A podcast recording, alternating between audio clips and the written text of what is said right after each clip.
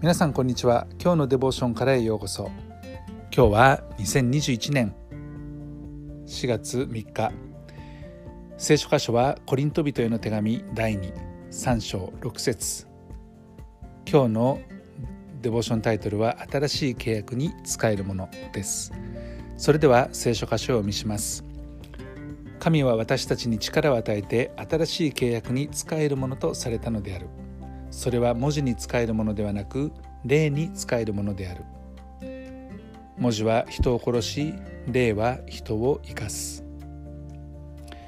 私たちは神様から力を与えられて新しい契約に使えるものとされたというふうに書いてありますけどもこれはイエス・キリストを信じて神に仕えるものとなったもの。そういう人たちには与えられた約束それが新しい契約だというふうに聖書は言います。その私たちは人を生かす例に使えるものにされたということですね。このことを本当に心から喜びたいと思います。新しい契約に対して古い契約とは何でしょうか？それは神がアブラハムと結ばれた契約に始まりイサクにおいて更新されさらにヤコブにおいても更新されていきました。そして神がモーセを通してイスラエルのために与えられた立法があります。この立法のことを文字というふうに言いますけれどもイスラエルの民がこの立法や文字に仕えていました。カナンの地に入った時に神様がイスラエルの民と結ばれた契約の一部が成就されました。そして時間を経てダビデとの契約に移ります。創世紀の3章15節の中で約束されている彼という言葉はダビデの子孫子孫を指しています。そしてこの方によってダビデの王位は永遠に続くことが明らかにされたんですね。新しい契約には洗礼と主の晩餐が霊点として定められています。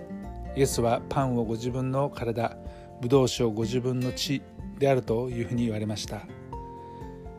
イエス様はご自身を吸い越の子羊になぞらえているんですね。新しい契約とはユダヤ人か違法人かに関係なく誰でも自分の罪を悔い改めてイエス・キリストを救い主として信じる。その時に契約の約束として永遠の命を神からいただくことができるんです。神と私たちの契約は対等の間柄のものではなくて主従関係にあたる契約です。